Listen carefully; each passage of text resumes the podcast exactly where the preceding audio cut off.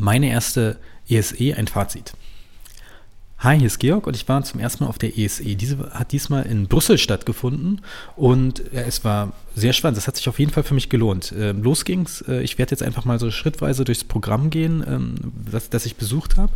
Äh, ich bin am Donnerstag angereist und kam äh, erst zuerst, meine erste Vorlesung war wieder von Josette Camilletti Jöran war ja auch dort und hat natürlich mich gleich gefragt, warum ich überhaupt mir äh, sie nochmal antue, da er äh, ihren Berlin-Vortrag auf dem VDZE ziemlich langweilig fand.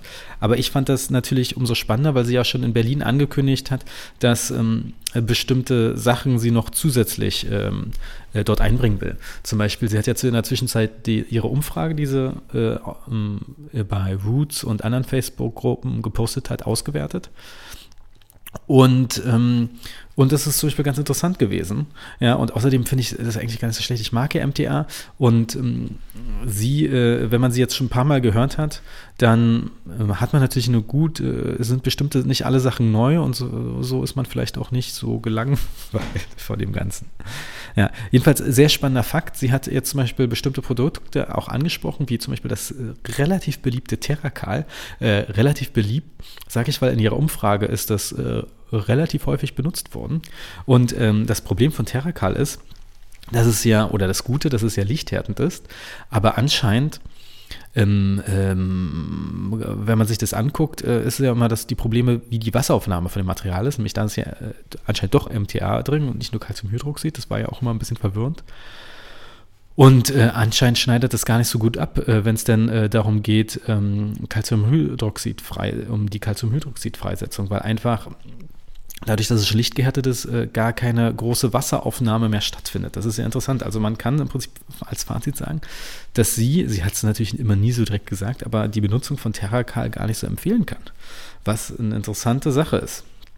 Und, ähm, und natürlich hat sie auch äh, auf der IDS im Rahmen ihrer Umfrage, hat, die hat sie unterteilt, einmal hat sie Zahnärzte befragt und einmal die Hersteller, auch ähm, verschiedene Hersteller auf der EDS äh, äh, besucht, ähm, zum Beispiel hier Danceply natürlich mit ähm, äh, und äh, hat dann immer natürlich auch die Personen, die sie besucht hat, äh, ähm, äh, einfach um Statements zu ihrem Material gefragt. Also zum Beispiel das, äh, das ProRoot von Danceply, das ja fast unverändert seit 20 Jahren ist, die besten wissenschaftlichen Ergebnisse hat und am meisten untersucht wurde von allen Materialien. Sie war bei Anglos, die natürlich immer sagen, das ist günstiger. Und die haben ja auch, äh, wie gesagt, mit HP ein, ein, neues Material, das sogar auf äh, Bariumsulfat verzichtet. Sie ist ja kein Fan von Bariumsulfat. Sie ist ja der Meinung, man sollte Bariumsulfat frei arbeiten im MTA, aber ist ja fast ein Thema für sich. Ja, natürlich wird immer bei, äh, wenn es um MTA geht, mittlerweile das Biodentin von Septodont erwähnt. Ähm, äh, und äh, das wird sehr oft sehr positiv aufgenommen, also kann man wahrscheinlich uneingeschränkt nehmen. Äh, neue Materialien wie äh, diese ganzen Totalfill-Sachen, die heißen in Europa Totalfill, Biokeramiken, äh, funktionieren anscheinend auch, ähm, egal unter welchem Namen sie verkauft werden. Da gibt es ja, je nachdem für den asiatischen Markt heißt es iWound, für den amerikanischen Markt Endosequence Interessant war, dass auch andere Materialien, die mir gar nicht so bekannt äh, waren, ähm, erwähnt hat, zum Beispiel ein Bio-MTA, man darf das natürlich nicht verwechseln mit dem Bio-MTA Plus von einer anderen Firma, das äh, noch so eine Gelphase drin hat, äh, das Washout-Resistenz, also das ist äh, äh schwieriger, das auszuwaschen. Natürlich mh, hm, war sie auch bei Harvard. Harvard hat ja auch, äh, ist ja eine Berliner Firma, äh, die auch MTA haben in Kapselform und äh, wie gesagt, äh, bei Bisco war sie auch der Hersteller vom Terracal. Und ähm, die finden natürlich ihr Material super, dass es lichthärtend ist. Und äh, lustigerweise hat sie ja auch eine ähm, quasi so ein bisschen den Preis untersucht und da ist natürlich pro Dosis schneidet Terracal natürlich sehr gut ab. Bei Cercamet war sie natürlich auch. Und ähm, die haben natürlich äh, das MTA Plus und das Bio-MTA Plus als äh, Materialien äh, mit Nanopartikeln drin. Nanopartikel sind ja eigentlich in Deutschland ein bisschen verpönt. Ähm, ähm, aber wahrscheinlich kann man dadurch natürlich schön die Oberfläche äh, äh, erhöhen und das Härte bindet schneller ab. Denn äh, auch etwas, was mir nicht so klar war, ein Hersteller, Marushi, ich weiß nicht, ob die aus Japan kam, die haben auch einen äh, premixed ähm, biokeramischen Sealer, ähm, der auch relativ ähm, schnell abbinden soll. Ja. Dann gibt es natürlich das klassische Mezem, die Schweizer, das ist ja fast schon ähm, ein Urgestein auf dem deutschen Markt, weil die äh, somit die ersten waren, die ähm, eine MTA oder zu eine, zur ProRoot eine MTA-Alternative auf den Markt gebracht habe, ohne jede äh, äh röntgenopaken Zusätze. Obwohl es natürlich immer schwierig ist, komplett ohne röntgenopake Zusätze zu arbeiten, ähm, weil wie soll man sagen, man will es ja eigentlich auch sehen auf dem Röntgenbild. Und äh, was man nicht sieht, kann man vielleicht, äh, da gibt es ja Leute, die sagen, dass man das vielleicht nicht abrechnen kann. Dann von Mikromega und Aceton gibt es MTA-Kapseln. Mikromega hatte ich eigentlich noch nie so wirklich auf dem Schirm.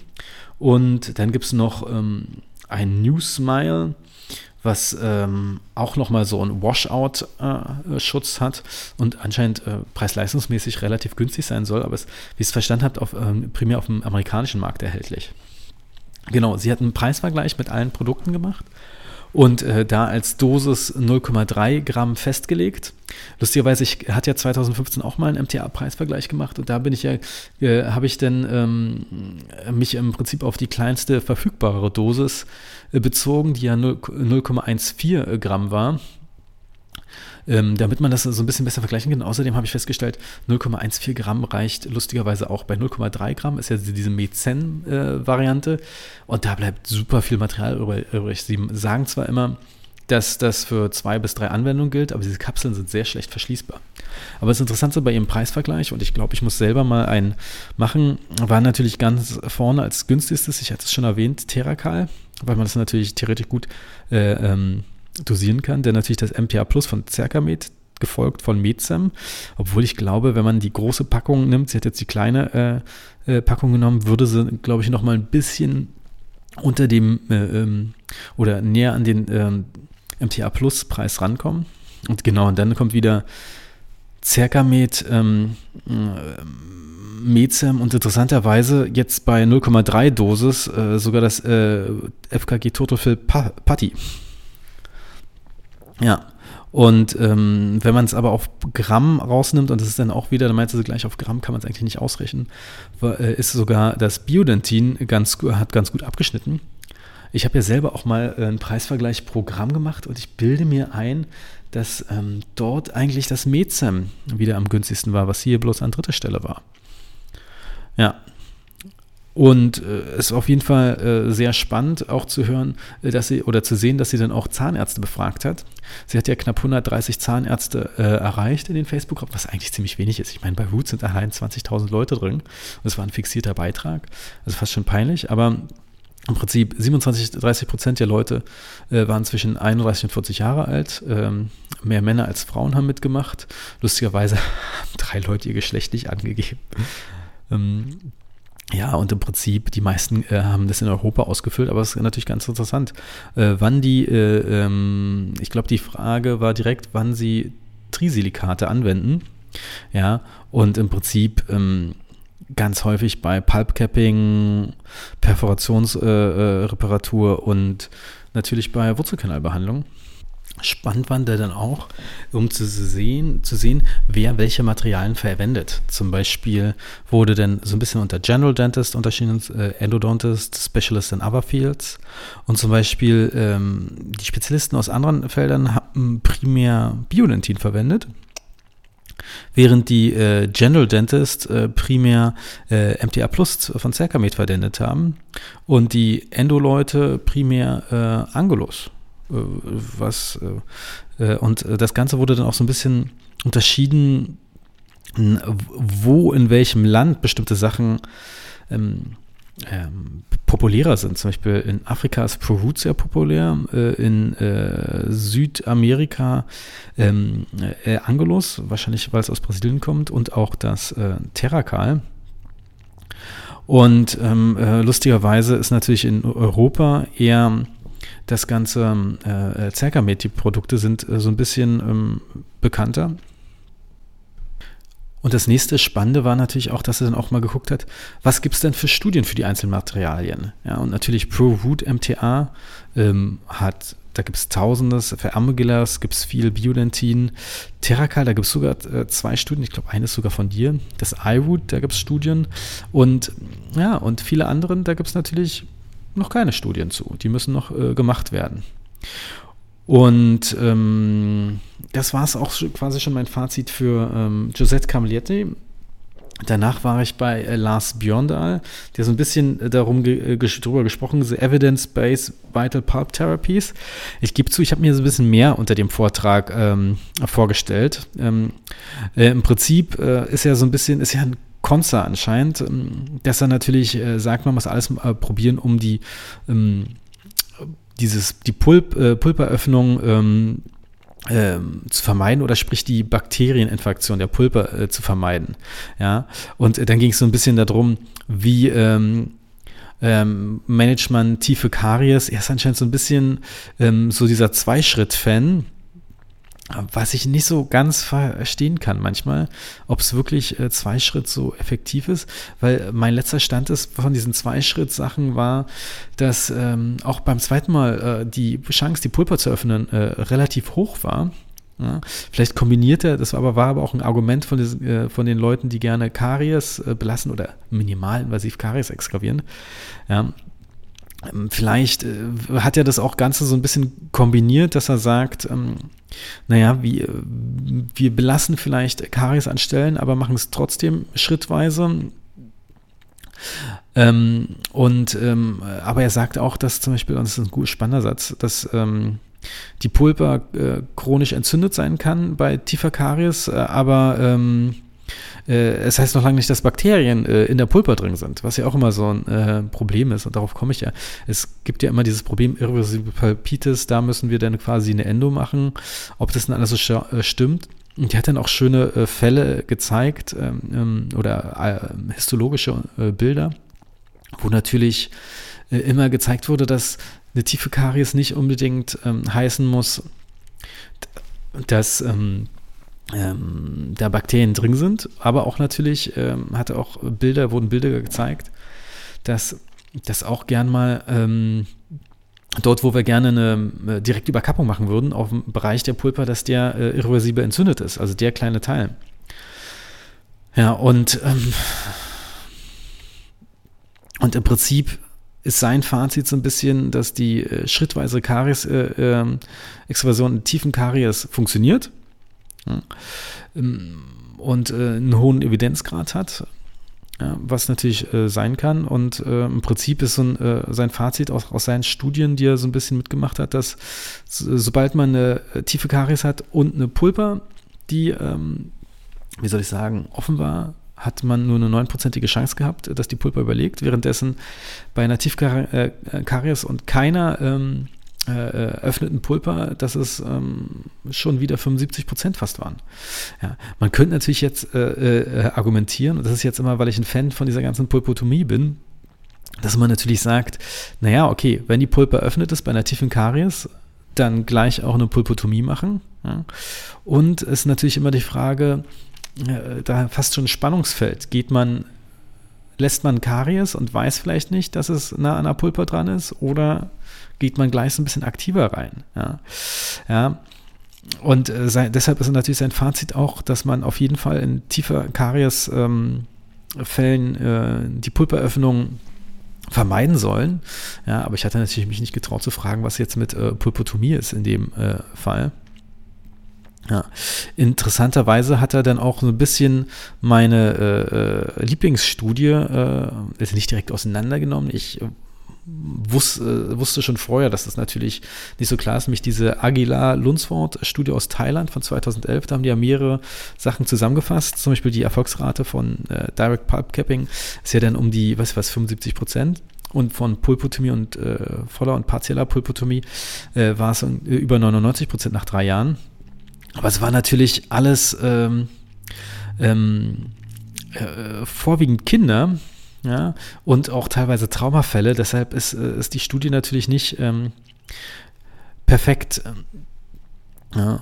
Und ähm, er hat natürlich auch äh, von Stefan Simon äh, einen Fall gezeigt, wo es wirklich um äh, Pulpotomie äh, ging und auch äh, Biodentinfälle, teilweise mit CBDC Recall.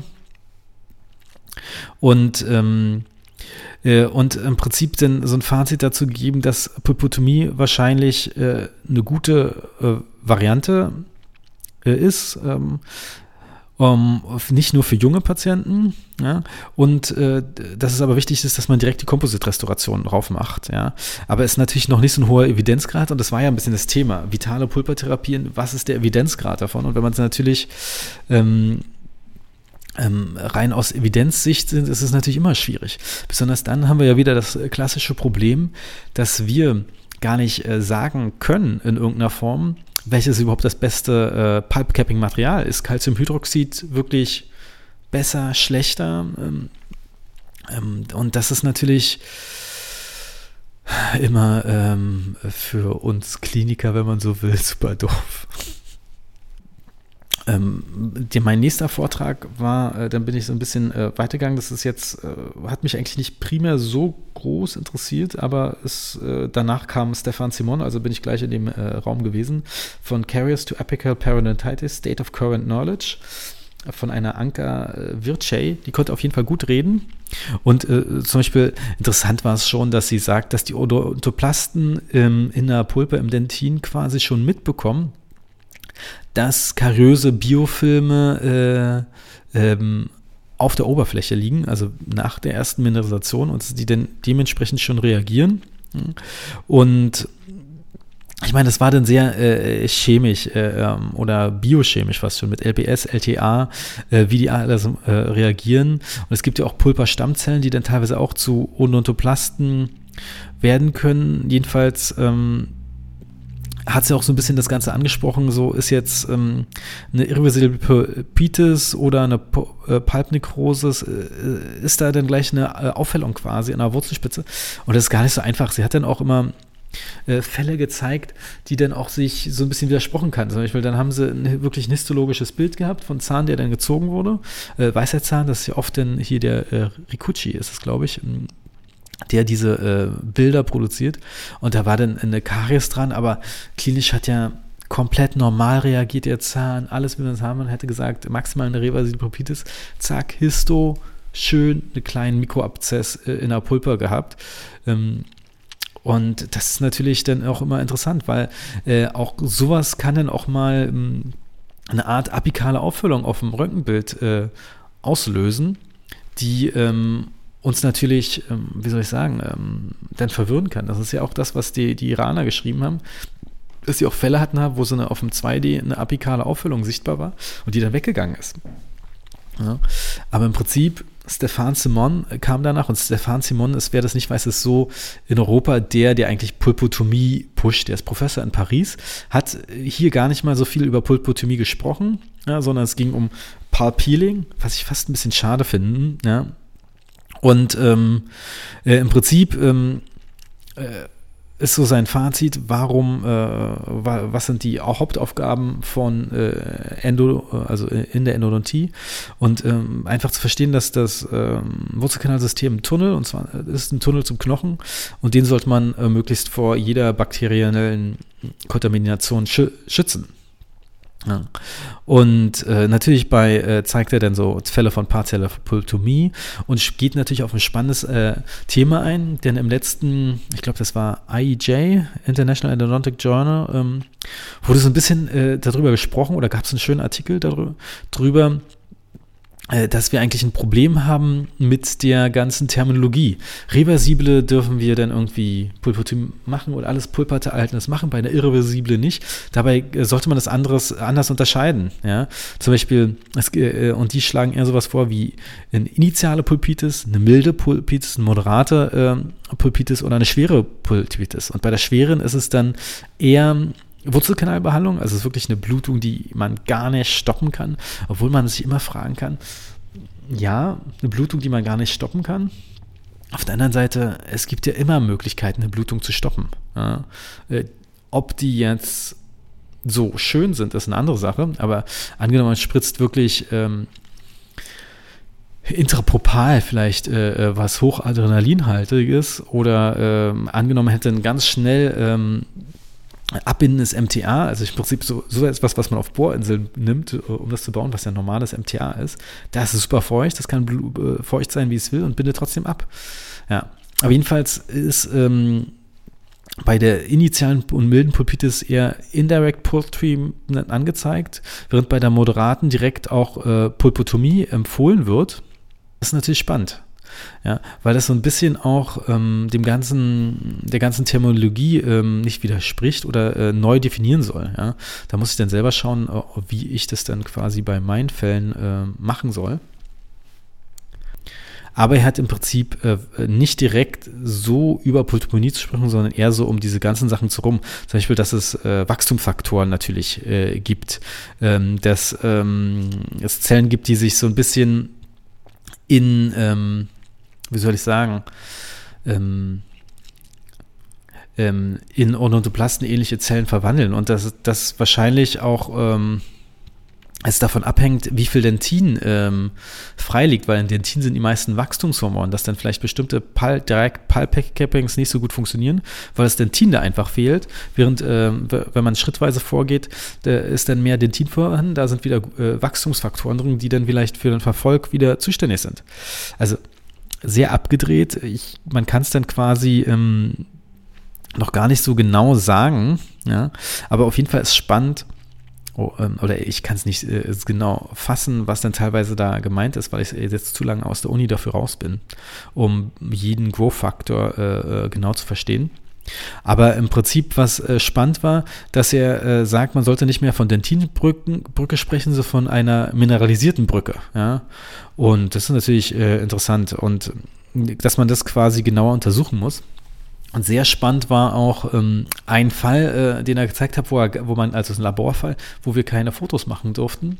Aber da äh, ist Folgendes passiert, da wurde ein so bioaktives Material genommen, dass der ganz, die ganze Pulper sich äh, damit gefüllt hat.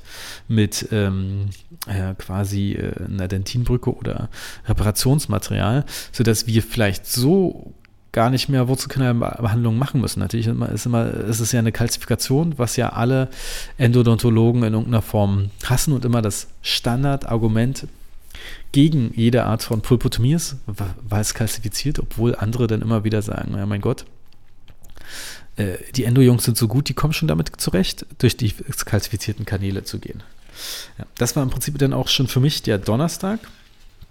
Ähm, Freitag ging es dann bei mir weiter und da habe ich mir vormittags äh, oder äh, den, über den Tag verteilt so ein bisschen den Industrie, ähm, wie soll ich sagen, ähm, ähm Industrie-Overkill äh, mal gegeben. Ich war dann morgens bei FKG. Gilberto Di Belian hat über den Shaper gesprochen und ich mag ja den Shaper.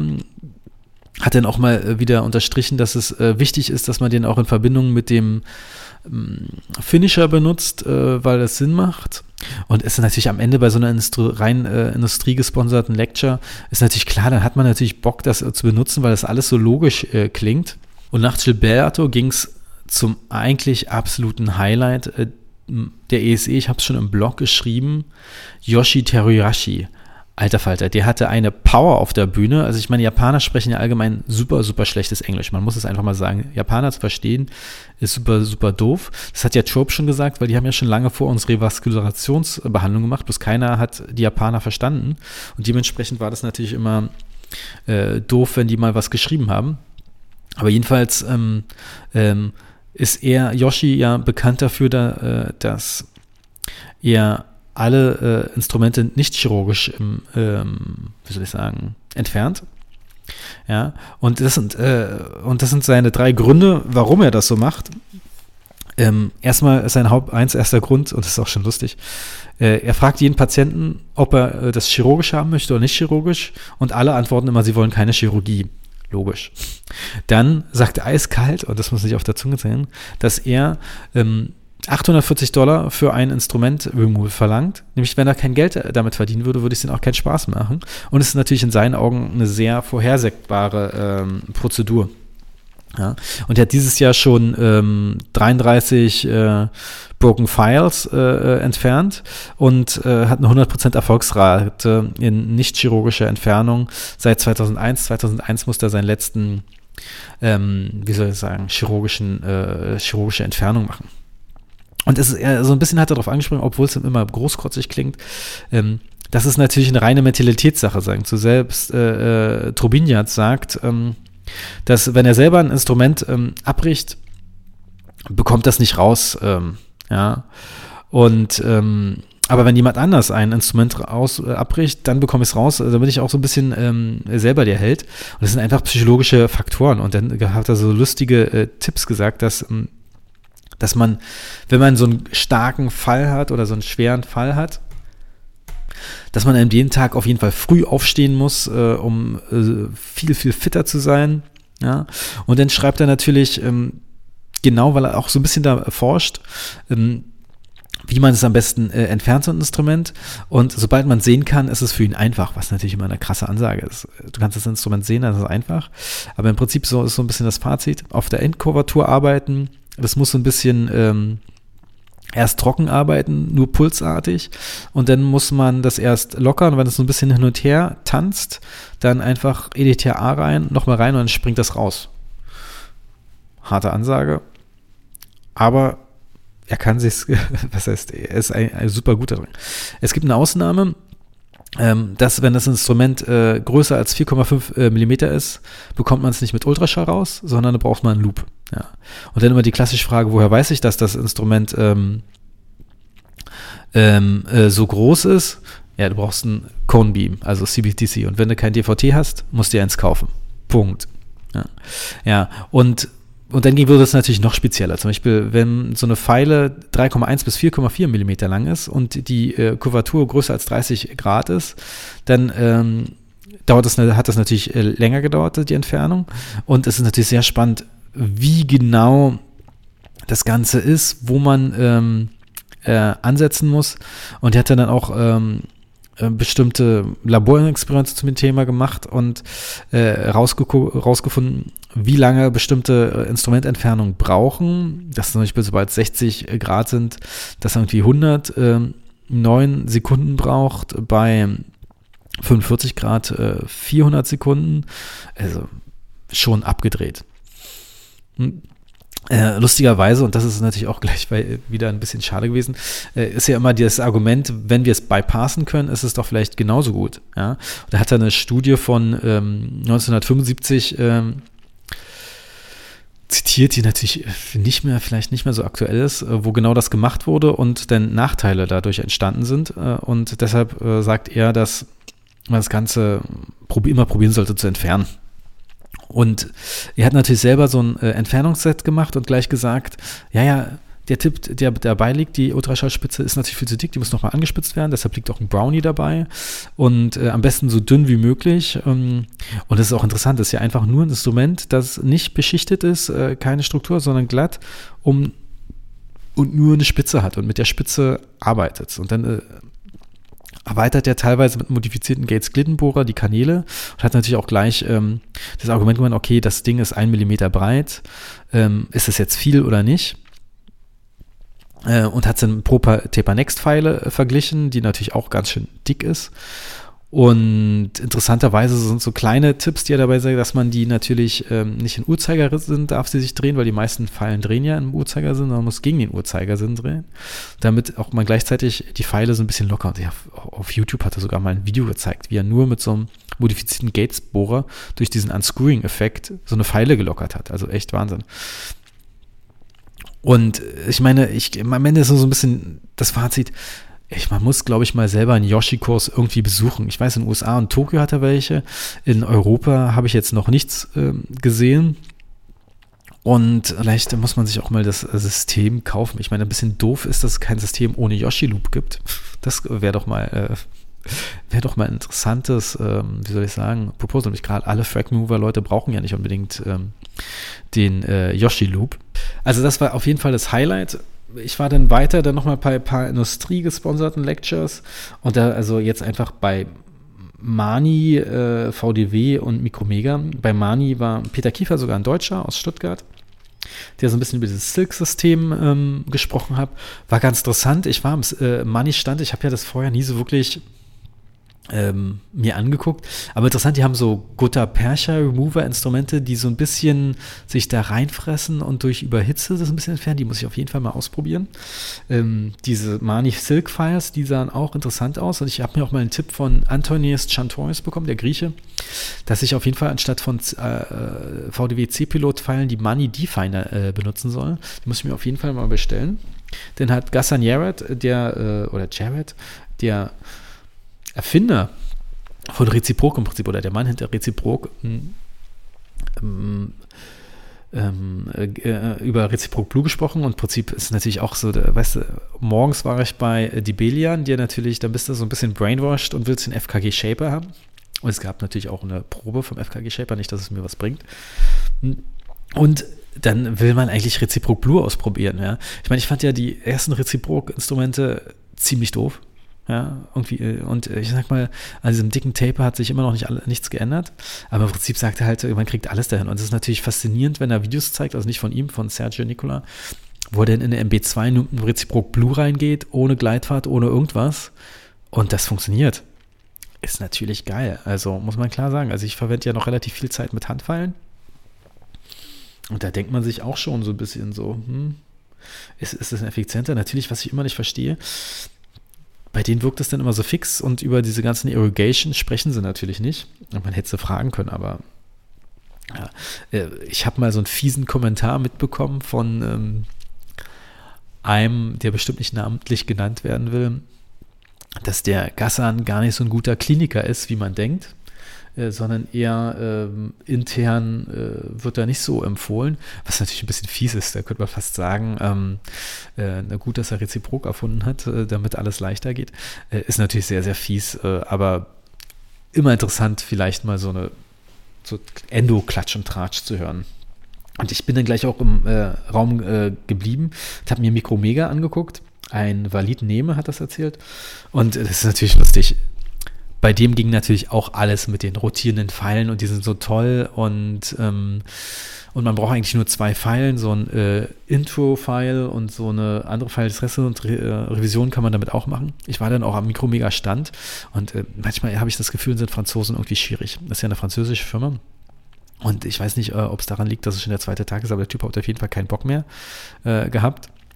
Und ähm, naja, und die Fallen waren jetzt okay. Also ich meine, ist immer schwierig. Äh, ich bin ja so ein bisschen alles vorbiegbare Fallen gewohnt oder sehr flexible. Und wenn mir jetzt jemand was anderes hinstellt als eine äh, Controlled Memory File, wie zum Beispiel die Highflex oder äh, der Shaper ist jetzt auch nicht Controlled Memory, aber der ist auf jeden Fall sehr leicht biegbar, dann ist es immer schwierig für mich. Oder der, wie soll ich sagen, ähm, die Pfeile hat es immer schwer da könnte dann wieder Reciproc Blue, die ja so ein bisschen vorbiegbar ist, äh, bessere Karten haben.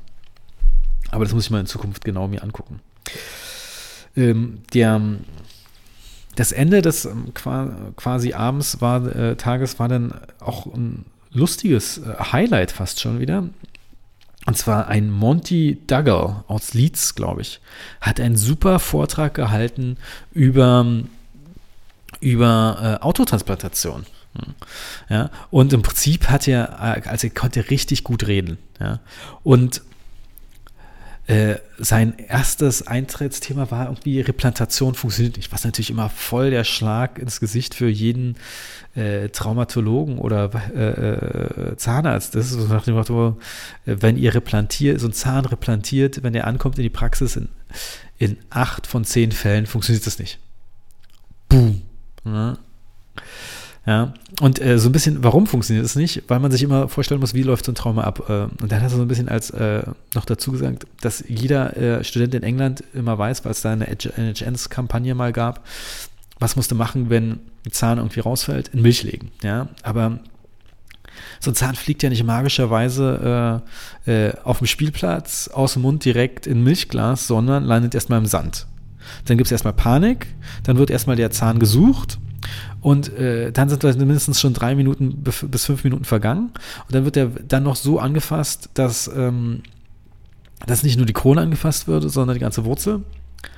Und am Ende kommt es wahrscheinlich auch noch zu, dem ganz einfachen Punkt, dass ja, wie soll man sagen, dass sich dann eher lange noch gestritten wird, ob es Haar- oder Vollmilch ist oder Biomilch sein soll. Effektiv dauert es ewig, bis äh, der Zahn wirklich trocken gelagert ist. Obwohl es eigentlich immer heißt, unter einer Stunde hat er eine gute Prognose. Ja, Dry Time vermeiden. Also sieben bis drei Minuten Dry Time sind tödlich. Und ähm, ja, und dann ähm, gibt es natürlich ähm, Replacement ähm, Resorptions, dass dann äh, das, das Dentin dann äh, vom Körper quasi angebrochen ist. Ich meine, wenn, ähm, äh, wenn das ähm, Desmodont nicht mehr äh, äh, vorhanden ist, ist das klar. Und dann fällt der Zahn quasi wie Milchzahn aus. Und ähm, nicht den zu replantieren, äh, bringt natürlich, hat natürlich noch viel, viel mehr Probleme. Ja. Ähm, somit äh, ist er schon dafür, die zu replantieren, aber ja, man muss mit einer Ankylose rechnen und Ankylose äh, heißt, ähm, äh, dass das Risiko für Infraokklusion sehr hoch ist und Infraokklusion ist richtig äh, äh schlecht äh, long-term für das Kind, weil das Wachstum da einfach nicht mit der Zahnwechsel, als hätte man da ein Implantat reingemacht. Und der Knochen geht dann teilweise auch verloren, was ja viel spannender ist. Der hat es dann direkt aufgeklappt und gezeigt, dass der Knochen äh, und deshalb müssen ankylosierte Zähne äh, nach Implantation dekoroniert werden. Ähm, er hat dann auch geschrieben, warum die dekoroniert werden und im Prinzip ähm, er hat das dann äh, Interdentale Fibers genannt, die wichtig sind, dass sich die dann quasi über das Gewebe wächst dann über der dekoronierten Stelle zusammen. Und äh, dann äh, wächst das alles schön mit. Und dann geht es natürlich los mit Autotransplantation, also Sachen, mit denen ich äh, mich sehr beschäftige zurzeit. Ähm, ich glaube, ich habe, es gibt, glaube ich, nur ein Buch auf dem deutschen Markt von Philippi dazu und dann ein Quintessenzbuch aus äh, Anfang der 2000er zu dem Thema und das war's. Und das ist natürlich ein bisschen schade. Aber ähm, ähm, Autotransplantation hat eigentlich nur Vorteile. Ich meine, es geht, äh, das ist ein natürlicher Zahn. Äh, bei heranwachsenden Leuten hat man keine andere Chance.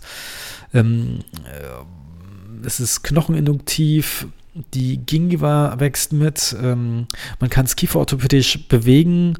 Und äh, im wachsenden Patienten ist das das Einzige, was wirklich irre. Und im Prinzip also Wurzelwachstum hat, weil ähm, das äh, Ziel ist ja, dass äh, es eine Reversation gibt der Pulpa und ähm, auch keine Ankylose. Das ist ja immer das Ding. Es ankylosiert, ankylosiert. Äh, das ist ja mal die Hauptdiskussion. Äh, ähm, wir hatten sogar letztens in der Praxis eine Diskussion mit einer MKGlerin, weil wir das direkt vorgeschlagen haben, weil es auch bei ausgewachsenen Patienten war das. Und dann war gleich das Moment, das ankylosiert doch, das funktioniert nicht. Nehmt gleich eine Platte auf. Und ich mir denke immer so, Mann, Leute, Chirurgen sind manchmal sehr eingeschränkt. Ja. Und er hat ja natürlich super Fälle gezeigt, wo er Prämolan ähm, ähm, transplantiert hat, denn teilweise immer nur bei Kontrollvisits äh, das, ähm, ja, wie soll ich das, ja, Singulum genannt, also quasi den zweiten Höcker nach und nach weggeschliffen haben, ohne was zu machen. Teilweise mussten ja auch Wurzelkanal behandelt werden. War gut. Danach habe ich mir dann noch irgendwie Tooth Discoloration angefangen aber ehrlich, äh, das war dann so äh, langweilig, dass ich dann einen Kumpel bei äh, Septobdont äh, besucht hat. Auch wieder meine, deshalb war Donner, Freitag so ein bisschen mein Industrie-Lecture-Tag.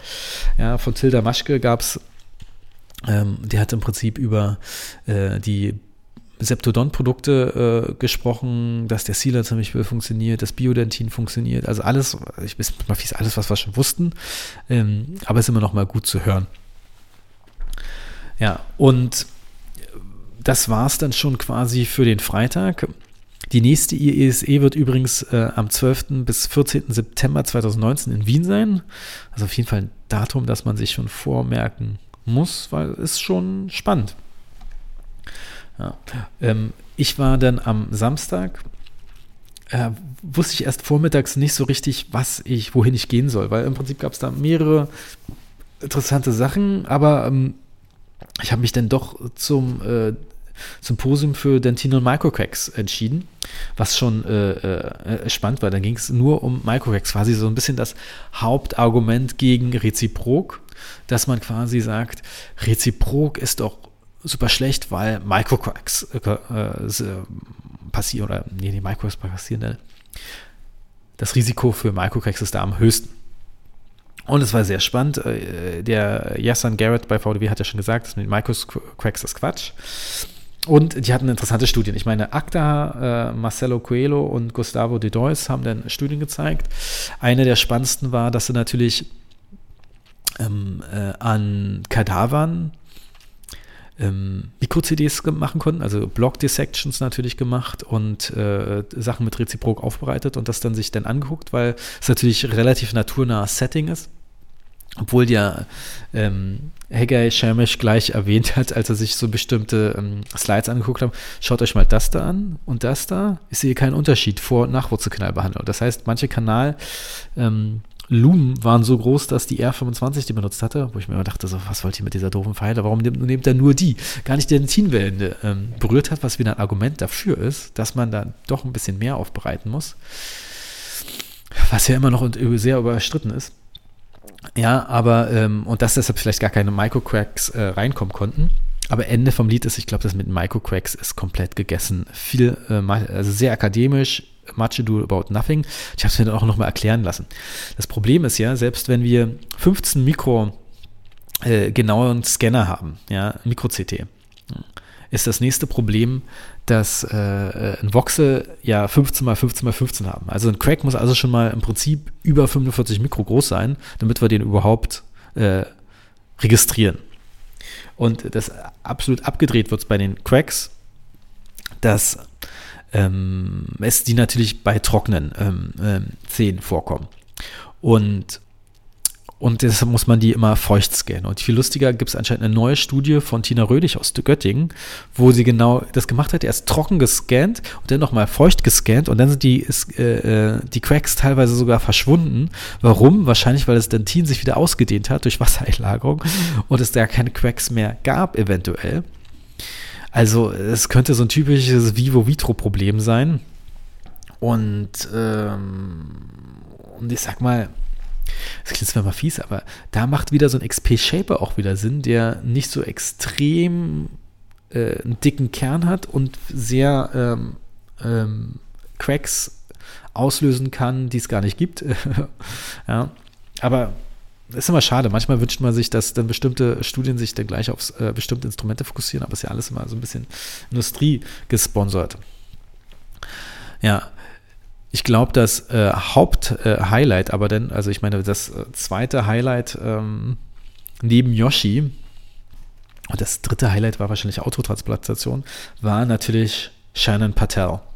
Ich habe ihn ja auch schon in Berlin gesehen. Diesmal war sein Vortrag also ich will nicht sagen, dass er eine große Klappe hatte, aber so ein bisschen offener, locker. Da hat er ja teilweise wirklich gesagt in Berlin, ja, also manchmal super schwierig, wenn da Leute im Raum sitzen, äh, denen man im Prinzip sagen muss, dass ihr Lebenswerk an Studien kaputt gemacht wird, weil äh, die das ganze Zeit sich nur auf 2D-Aufnahmen, wie soll ich sagen, bezieht und 3D ja viel besser ist. Effektiv, nach Schein und Patel macht man eh fast nur noch die DVTs obwohl er ähm, auch eine interessante Sache gesagt hat. Denn ich habe mit äh, einem belgischen Endodologen gesprochen und er meinte, er macht am liebsten äh, DVTs, wo auch immer, das ist sehr spannend, nicht nur den Zahn, den er behandeln will, sieht, sondern auch die Gegenseite, um dann äh, scha zu schauen, ob die symmetrisch sind. Weil dann äh, meint er, kann er gleich Probleme sehen und deshalb gefällt ihnen immer die verfügbare, ähm, wie soll ich sagen, Auflösung ist das falsche Wort, ähm, aber äh, kommt auch dazu. Das sind einfach, äh, er will bloß einen Kiefer wirklich drauf haben, in einer hohen Auflösung. Und oft ist, wenn man ja einen ganzen Kiefer oder Ober- und Unterkiefer hat, also dieses typische 8x8, dass dann äh, das so eine implantologische Auflösung ist, ähm, wo man als Endodontologe gar nicht so unbedingt viel erkennen kann. Ja? Und da war, meinte der Shannon, also hatte nichts mit dem Gespräch zu tun, dass ähm, ähm, ja bei über 40-Jährigen kann man das vielleicht noch äh, hinbekommen, dass man sagt, okay, mach mal ein größeres Volumen, aber sonst muss man, äh, gibt es keine richtige Rechtfertigung, äh, zum Beispiel bei jungen Patienten, Patienten so ein großes Volumen zu machen, was schon interessant ist. Uh, denn obwohl er natürlich immer so ein, klass ein klassisches äh, Ding sagt, dass äh, so ein normaler Zahnfilm 5 Mikrosievert hat, ein kleines äh, CBTC äh, 19 bis 44, wobei, wenn er irgendwie die Umdrehungszeit noch verstärkt äh, hat, also Low-Dose äh, DVTs sind das ja, dann teilweise auch ähm, maximal auf 27 äh, Mikro kommt, also wirklich irgendwie 12 bis 27 oder 15 bis 27, also drei äh, Zahnfilme sind ein DVT, was natürlich sehr, sehr krass ist. Ja, also das ist, also ich glaube nicht, dass mein DVT, das ich in der Praxis habe, das Carestream 9000, ähm, äh, ist, glaube ich, eher am oberen Rand von dieser ganzen Sievert-Sache. Das darf man ja auch nicht vergessen. Hm. Ja, und ähm, aber der Informationsgewinn ist natürlich enorm ähm, beim DVT.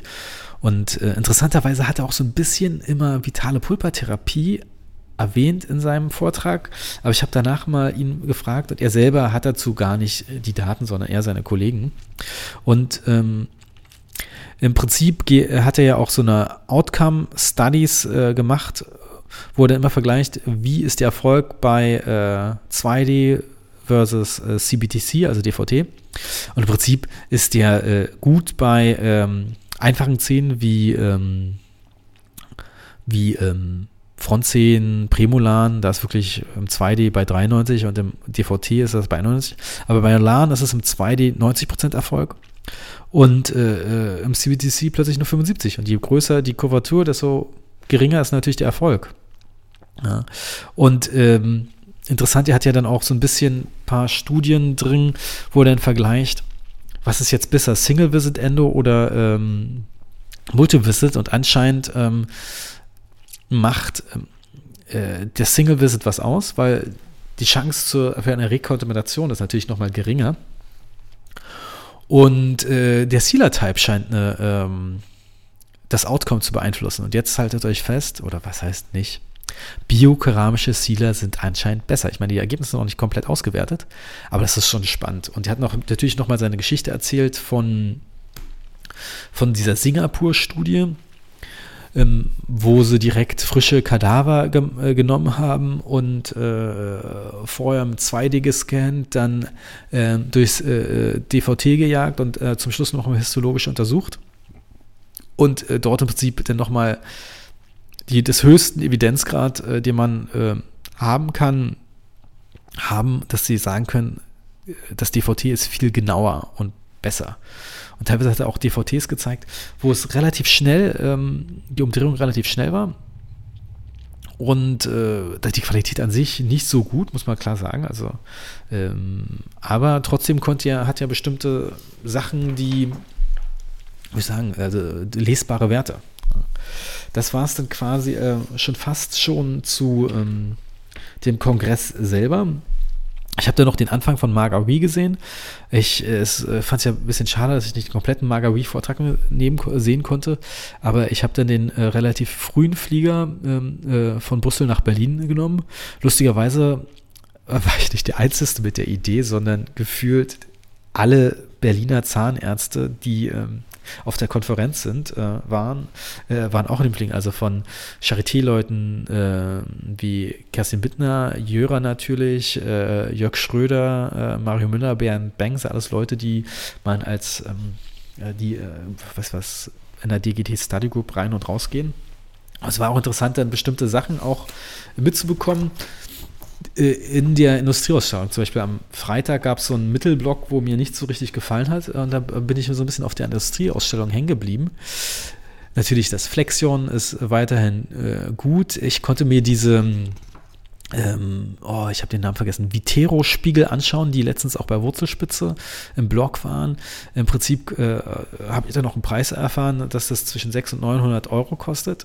Schon geiles System. Ähm, bisschen Kohle muss man hinlegen, aber ich glaube, wenn man sich überlegt, wie viel Zeit man verbringt mit Spiegel machen, also einfach ein System, das ähm, Luft auf die äh, auf einen Spiegel pustet. Natürlich hat man dann einen Schlauch dann wieder am Spiegel, was wieder nachteilig sein kann auf der anderen Seite, wenn man nicht mehr, wenn keine Helferin oder ZFA den mehr sauber machen muss und man selber nicht sauber machen könnte, spart man dann vielleicht auch Zeit, was den Preis vielleicht rechtfertigt. Dann ist auch das Programm von der Root Summit draußen. Es gab so einen kleinen Root Summit Stand und der war direkt neben Meter. Ja, interessant. Äh, eine, äh, also, weiß nicht, eine, Elisabeth Cotti äh, spricht über ähm, Cervical Resorption äh, aus einer klinischen Perspektive. Greggy Bjorns, oder also ähm, ein, die man so ein bisschen kennt, der redet über Guided Endodontics. Es wird wahrscheinlich ein bisschen sponsored bei Serona sein. Ja, Frederick Barnett, cooler Typ, äh, Luxation Injuries. Dann Jenna Agueta ähm, spricht über ein interessantes Thema. Denn Root Canal Therapy oder Vital Pulp Therapy, interessanterweise ich mit, bin ich mit ihm befreundet und habe mit ihm darüber gequatscht, weil ich weiß, dass ähm, er nicht so ein super Fan von Pulpotomie zum Beispiel ist, sondern eher so Pulp Capping oder Indirect Pulp Capping, wo ich mir dachte so, okay, das wird ja mal spannend. Ähm, und dann geht es weiter mit äh, Josette Camilletti ist natürlich dann äh, Carlos äh, Anza Portales, Improve Your Microscope to Improve Outcome. Gut. Schau Schweger, Everyday Problem Solving. Ja, ist natürlich hier der Daniel, ah, wie heißt denn? Cerny, Post-Endodontic Restoration als Endodontologe. Ja, und dann äh, geht es äh, nochmal äh, Mario Zuolo, Retreatment Outcome dass man das verbessert. Und Steve Buchanan kommt, was natürlich spannend. Interessant ist, dass diesmal die, wie soll ich sagen, die ähm, einzelnen ähm, Vorträge eher länger sind, was ich ja gut finde, und dafür weniger. Und, und vielleicht kommt sogar noch einer dazu, aber es steht noch nicht ganz so fest. Das habe ich dann so zwischen den, ähm, mm, wie soll ich sagen, so ein bisschen mit aufgeschnappt. Interessant war natürlich auch noch ähm, von den Anständen, äh, waren natürlich die Frack Remover Leute waren da, haben natürlich Werbung für ihr Gerät gemacht und sind auch ein bisschen äh, gesagt, dass der Yoshi Loop natürlich ähm, im schlimmsten Fall ein Einmalinstrument ist und man hat dann, weiß was, 200 Dollar dafür ausgegeben. Äh, bei MTA, äh, nee, nicht MTA, Meta Biomed war ich auch ähm, und äh, ja, die warten anscheinend jetzt noch auf die CE-Zulassung von ihrem äh, neuen Sealer, der rauskommt, äh, der auch premixed ist. Und ähm, ich tippe mal darauf, dass er sehr inspiriert am FKG-Sealer sein wird. Dann, ähm, was auch interessant war, so ein chinesischer Hersteller, die so ein, so ein Mix aus Fragment-Removal-Instrument und äh, Map-System hatten, das rein metallbasiert war. Äh, metallbasiert, weil es natürlich äh, den sterilisierbar. Anscheinend gibt es an der Uni Heidelberg oder Tübingen, ich habe es vergessen, das Problem, dass die gerne MTA-Applikator haben will, die nur aus Metall sind und nicht wie das Map-System Kunststoffkern haben, weil das ähm, hat so QM-Gründe. Und die haben jedenfalls ähm, so ein System. Und ich habe auch äh, gehört, dass das ähm, einer in irgendeiner Form ähm, äh, nach Deutschland einführen will. Sie hat mir natürlich einen Preis genannt von, weißt du was, für 1000 Euro verkaufen sie es. Wo ich schon dachte, so, okay, das ist sehr ambitioniert. ja, aber ähm, derjenige meinte gleich, dass 1000 Euro ähm, ist der ge vielleicht gewünschte Verkaufspreis. Die kaufst du natürlich für weniger ein. Ja, aber interessant war, die hatte, das ist immer doof, wenn ich äh, die sage, aber ähm, die ähm, Chinesin am Stand ähm, hat zum Beispiel, mit der habe ich mich unterhalten, was für Instrumente die herstellen. Die meinte natürlich, wir stellen auch für andere Firmen äh, äh, Nickel-Titan-Instrumente her. Ich darf natürlich nicht sagen, äh, wer, wo ich mir dachte so, oh. Und ähm, dann meinte ich so, na, was habt ihr denn für Control Memory Instrumente? So, naja, ich habe jetzt keine hier, aber wir haben auch welche im Programm. Wir können die auch in jeder Farbe machen. Ob Gold, Blau, äh, Rot oder Grün ist kein Problem, was ich mir auch, was ich schon wieder lustig fand. Und, und ähm, ähm, ich weiß natürlich nicht, für wen die produzieren und ob das stimmt, aber es ist schon interessant, dass sie so meinte, dass es Controlled Memory Instrumente total einfach sind herzustellen.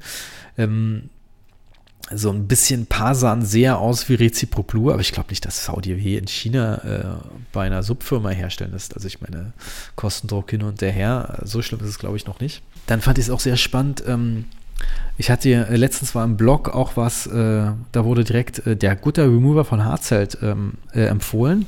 Und lustigerweise der Erfinder von diesem Instrument war am Start von ähm, äh, einer ähm, Firma, die Cola Medizintechnik äh, hieß.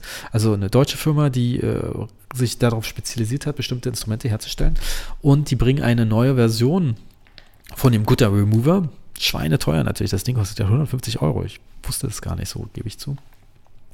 Und vorher wurde ja von Harzelt ja immer von einem Mitarbeiter selber per Hand hergestellt. Und jetzt ähm, äh, haben die es geschafft, über CAD-Cam-Fräsung das herzustellen. Und sie meinte, dass allein das schon in der Produktion 28 Euro kostet, weil es so kompliziert ist. Somit kann man sagen, ähm, naja, dass der Preis irgendwo gerechtfertigt ist. Und die ersten fünf Vorserienmodelle, die sie dort hatten, davon haben sie vier gleich in der ersten Stunde verkauft, was ja natürlich auch äh, eine coole Ansage ist. Ja, also ich würde mal, es war, ähm, als Fazit kann man dann so sagen, die SE hat sich auf jeden Fall gelohnt. Ist man jetzt da sehr viel schlauer geworden? Ich weiß es nicht. Also ich meine, man kann natürlich sagen, viele Sachen ähm, äh, kann man als äh, so ein bisschen mitnehmen. Das ist wahrscheinlich die ganzen biokeramischen Sealer. Äh, da gibt es zwar noch keine richtig guten klinischen Tests mit Long-Term Results, aber die scheinen zu funktionieren.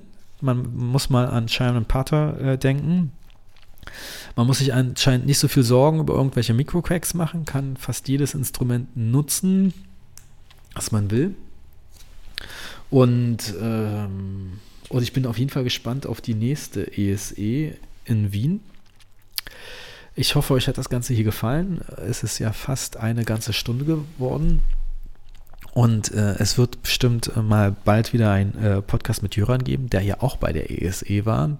Vielleicht kann, bekommt man noch mal was mit ihm zusammen hin, dass man dann noch mal über die ESE e, äh, spricht, um den totalen Overkill zu haben. Also vielen Dank und ciao.